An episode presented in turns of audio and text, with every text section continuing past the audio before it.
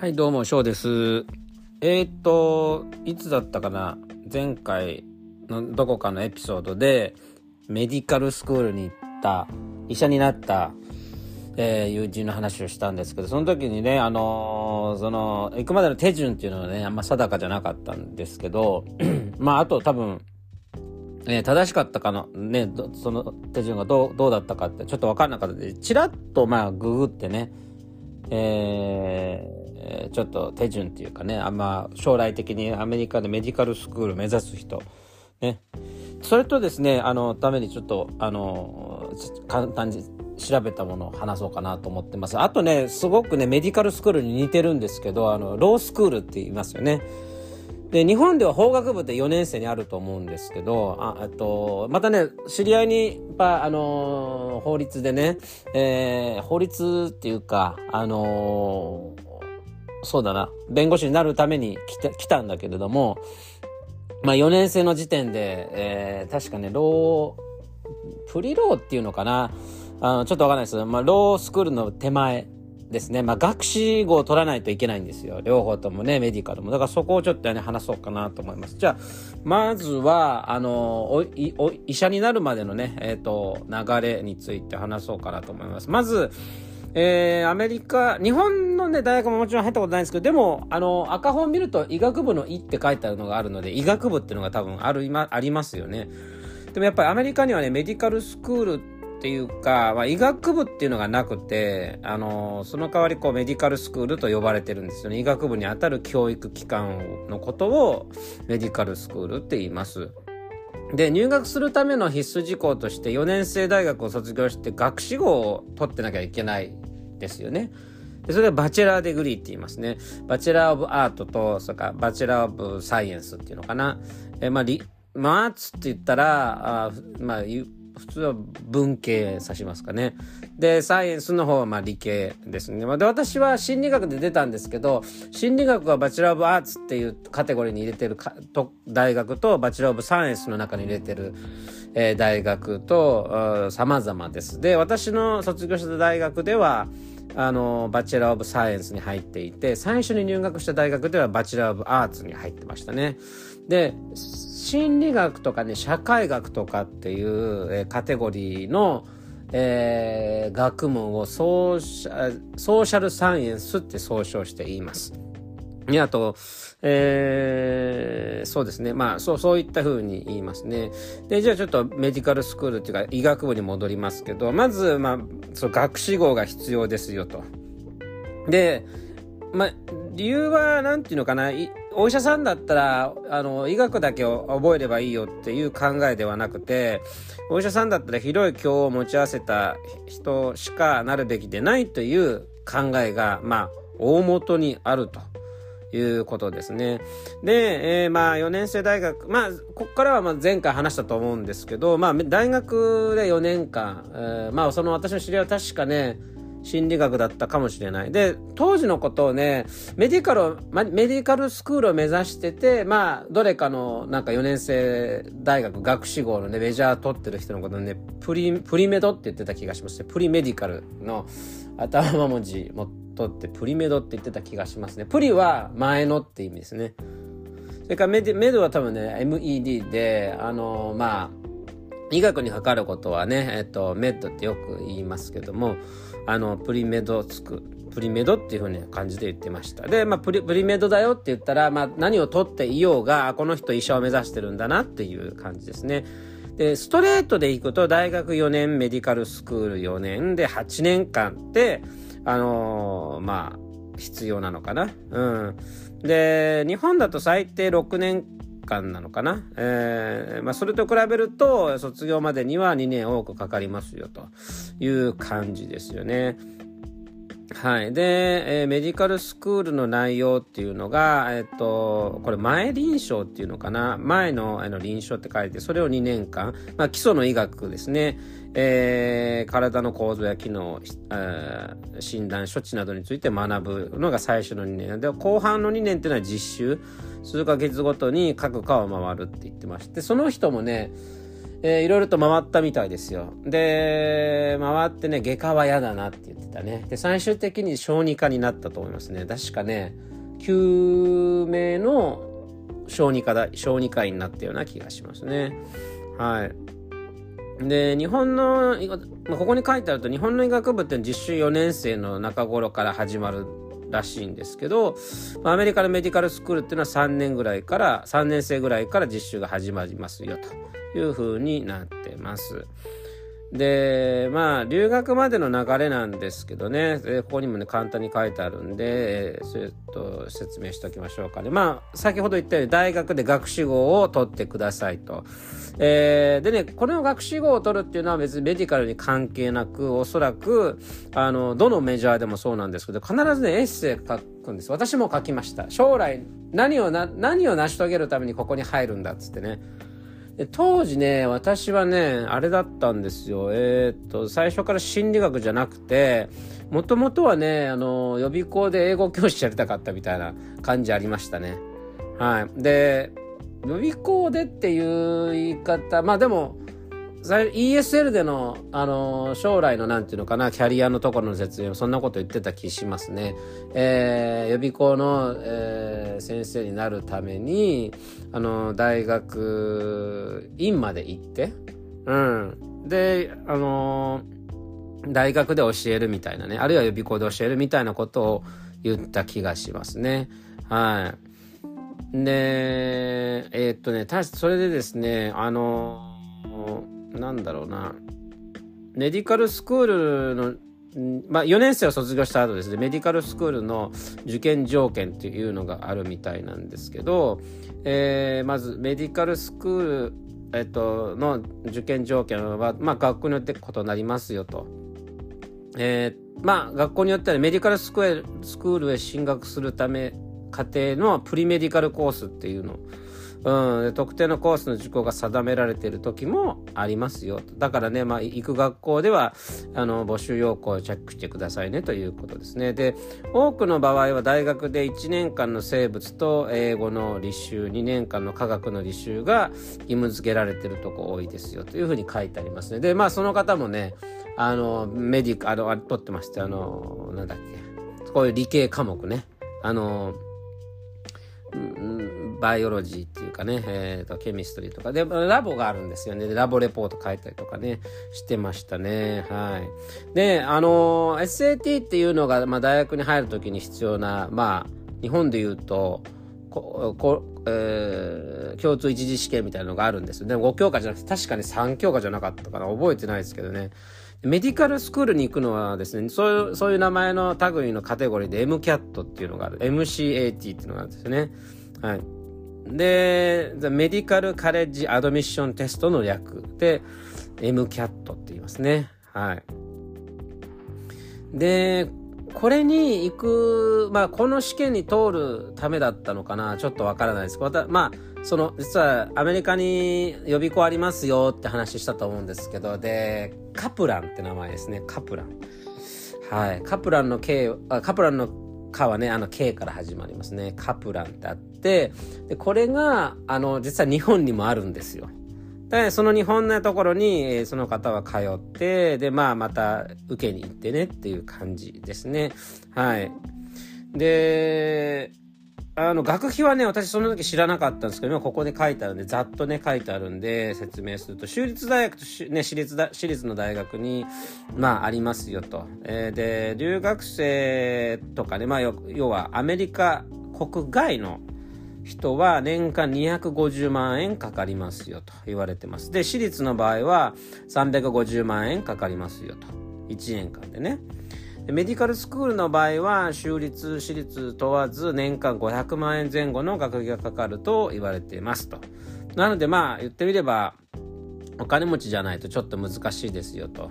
なので250万が4年と500万が4年で合計3000万ですね。3000万かかりますから非常にまあ高いんでね、えー、まあお金がある人しかなれないんだけれども、うん。まあ、それぐらいかかります。でも日本でも、あの、もちろんね、医学部は高いですよね。うん、だから、うん、ねあの奨学金で入ったりとかもするかもしれないですけどうんいう感じですねえーとあと次からはね私は全くわからない領域なんでちょっと読んでみましょうかね医師免許取得の条件っていうのがあるようでで、まあ、あの、その条件は州によって異なるみたいですね。で、まあ、アメリカで統一された条件もあるし、っていうことが書いてあります。で、州を問わずにまず必要な条件を見ましょうっていう書いてあって、条件1、USMLE に合格するって書いてありますね。これは、なんかアメリカの、えー、なんだろうこれ、維持審議会連合っていうのと国立医療試験審議会が主催するアメリカの医師免許な試験のようですね。はい。で、まあ、それに合格しないといけないよっていうことです。おそらくもしかしたらこれかもしれないですね。これに、えー、これを受かるためにカプラン行ったのかもしれないですね。きっとそうですよ。きっとそう。うん。MCAT だけのために、まあ MCAT のための勉強もしたかもしれないですけど、おそらくこうじゃないかなという感じありますね。なんかね、この試験をしてる時、試験を受けた時の電話で話した気がしますよ。当時。うーん。受かったのか落ちたのか分かんない。なんかね、1日がかりで数日やったのかなちょっと覚えてないですね。えー、でもね、確か何日かやったと思います。まずステップ1が、基礎医学に関する選択問題で60分 ×7 分野のテストで8時間しますよと。で、コンピューター試験で日本からも受験ができますと。で通常メディカルスクール2、3年生の時に受験しますよってことですね。で、ステップ2が、えっと、臨床医学に関する選択問題。60分 ×8 分野で9時間のテストを行います。こちらもコンピューター試験で日本からも受験が可能で、メディカルスクール4年生で受験するのが一般的ですということです。で、ステップ2で2つ目、まあ、今のがね、なんか CK って書いてあるんですよね。で、2, つ目が CS って書いてあるんですけど、えー、ちょっとよくわかんないですけど、私、これ違いが。で、まあ、模擬患者への診察スキルを測る医療面接試験、あ、面接試験なんですね。で、8時間で12人の模擬患者を対象に行います。アメリカ国内のテストセンターで受験をして、通常メディカルスクール4年生で受験しますって書いてますね。で、ステップ3。えー、医師臨床医学に関する選択問題2日間に分けて行われます1日目が7時間2日目が9時間まあ、ほとんどあれですよね1日大体皆さん1時間昼食入れても9時間働いて9時間職場にいますよねそれと同じぐらいですよねえー、ずっと試験詰めってことですね。まあ、コンピューター試験でアメリカ国内でのみ受験可能、メディカルスクールのスクール卒業後の研修研修期間中に受験するっていうのもありますね。はい。で、試験、うーん、ま、何度も試験があるのは大変なんですけど、でもね、確かね、この試験にね、まあ、落ちる人もいると思うんですけど、受けられる最大の回数が決まってたようなこと言ってたような気がすんだよな。もしかしたらこの後で書いてあるのかな？で、条件2っていうのがあって、で、今度研修を終了する。うん。で、医師免許の交付申請するときは USMLE 合格の他に研修医として最低3年間働くことが必要ですと。うん。で、まあ、なのでまあ、日本でもインターンっていうのありますよね。まあ、それと同じだと思いますよね。はい。インターンなのかな？まあでもそうだよね。インターンじゃないかななんて気がしますけどね。えー、だから、今のね、ざっと計算すると、大学入学から研修終了までを合わせると、最低でも11年かかるということですね。最低6年で医師免許が取得できる日本と比べると非常に長い道のり。なので、まあ、私の友人がね、初子貫徹で、あのー、医者に最終的になったっていうのは、まあすごいことなんですよ。本当にすごいことでね。はい。えー、なので、本当にね、アメリカ行っ、て医者になろうと思ったら本当に強い意志で臨んでくださいっていうことかな。うん。まあそれ以外にね、あのこういう勉強以外にも、まあ、生活もしていかなきゃいけないですからね。えー、で必ずしもね勉強に集中できるあのー、環境に住んでるわけでもないしで私の友人はねこれ確かにお金もかかると思うんですけど非常に質素な暮らししてましたからねまあ私多分まあうーんあのねここまでのお金を持ってる実家だったのかもしれないですけど全くチャラチャラせずにですねむしろ治安の悪いとこに住んでたぐらいですよ。彼は。本当にだから医者を目指してるっていうボンボンみたいな感じがね全くない。うん貧しかったんじゃないかな。で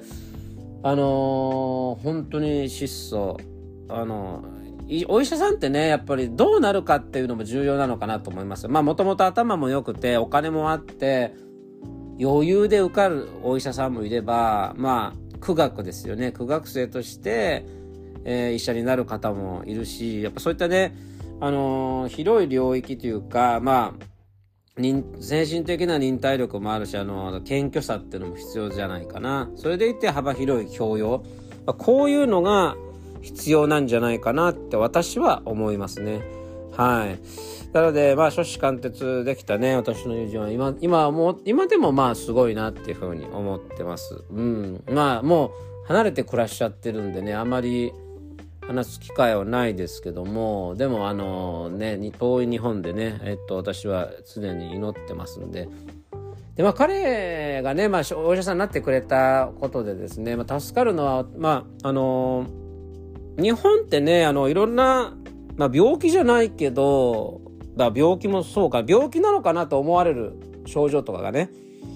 あって、普通にクリニック行っても、適当なクリニックいっぱいあるんですよ。うん。だけど、あの、そういった原因が特定できない時に、あの、写真とかね、えー、症状の写真とかを彼に見せて、どういうのが疑われるかっていうのをね、探ってもらうこともありますね。で日本で実は病院に行ったんだけどこんな感じの治療っていうかまあ診察しかなくてみたいなこと言ったらまあアメリカだったらそんな感じではあのむしろ病院から家にも返せないんだよねなんてね。あの本当にしっかり精密検査をしてわからないと返しちゃいけないって。でなぜかというとそれでも仮にだけど亡くなってしまった時裁判沙汰になるわけだから。だからそういったところであのーなんて適当に返せないってね、えー、なことは言ってましたね。であの外国の人ってたくさん住んでると思うんですよ。あのアメリアメリカね。まあ日本にも最近外国人多いんですけど私ね気の毒だなと思ったのはね大きな総合病院に行ってあのベトナム人だったんですよね。でまだね日本語がねあまり喋れない。でベトナム人のその母国では英語も別に公用語でもないから英語もできなかったんですよその人がね。だから意思疎通ができなくてお医者さんっていうかねまあ看護師ともお医者さんとも。だけど多分本人は具合が悪いんですよね。だからかわいそうでした英語も通じないし。でも一方でその英語をしゃべるまあアジア圏の人中最近は中国人もすごく英語上手だし、まあ、香港の人も上手。でまたフィリピンピンは英語は普通に公文書では英語を使ってますしね。あの英語留学の先生もねとしても有名ですからねフィリピン人はね。英語大学行ってる人の英語はネイティブ並みの英語ですから、うんま、そういう意味でねあの日本にはフィリピン人をたくさんいますけどもあのまあ英語が通じるからいいんですよね。だけどそれからが例えばベトナムだったらインドネシアマレーシアだからねあとあとそうですね。じゃあ例えばバングラディッシュとかうん。ネパールとか。うん。ネパールは英語喋るのかな？わからないですけど。まあでもあのー、そういったね、えっと、英語が公用語じゃないところの、えー、人たちってやっぱり苦労してますよね。でその一緒の友人に聞いたアメリカは絶対通訳のあれがあるらしいですよ。だから英語英語が全くわからない人が10秒で来たとしても、あのその人は普通母国語で喋ってくれれば通訳の通翻訳機っていうのはねそこにあるみたいで。でお医者さん側は英語でそれに喋るとその母国語で、えー、それを訳してくれるものがあるみたいですね。だから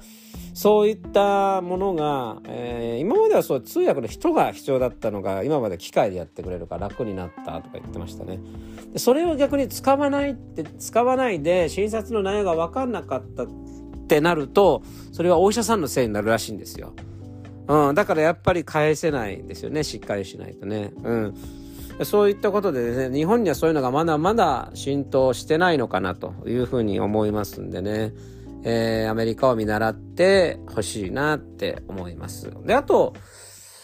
どうだろうね、あの、アメリカにいた時に、あの、よく、いわゆる主治医、日本でも、あの、クリニックの人が大学病院に週に1回行ってるっていうのは例はあったりしますけど、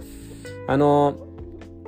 にアメリカではその主治医が地元のねあのクリニックみたいなところに主治医がいてで、えー、自分はちょっと重病にかかったんで大きな病院に行かなきゃいけないとでそんな時にその実はその自分自分の主治医がその大きな病院まで毎回来てくれたりするっていうそういう制度はありましたよね。うん。日本にはあるのかちょっとわからないですけど、まあ少なくともあの、病院のクリニックの先生によっては、週に1回大学病院で見てますって人もいますね。はい。でもまあ、あのー、なんていうのかな。うーん、国内、あれですよね。唯一残念なのって、アメリカの医者、医師免許ってアメリカじゃなきゃ使えないですよね。に同じで、日本も日本でしか使えないわけだから、グローバルになれないですよね。だから、ね、グローバルになれるように、どこ、お医者さんだったら、病院であればどこでも、あの、診察をする資格がありますよっていう世界になってほしいなとは思いますね、将来的にね。まあ、それでは。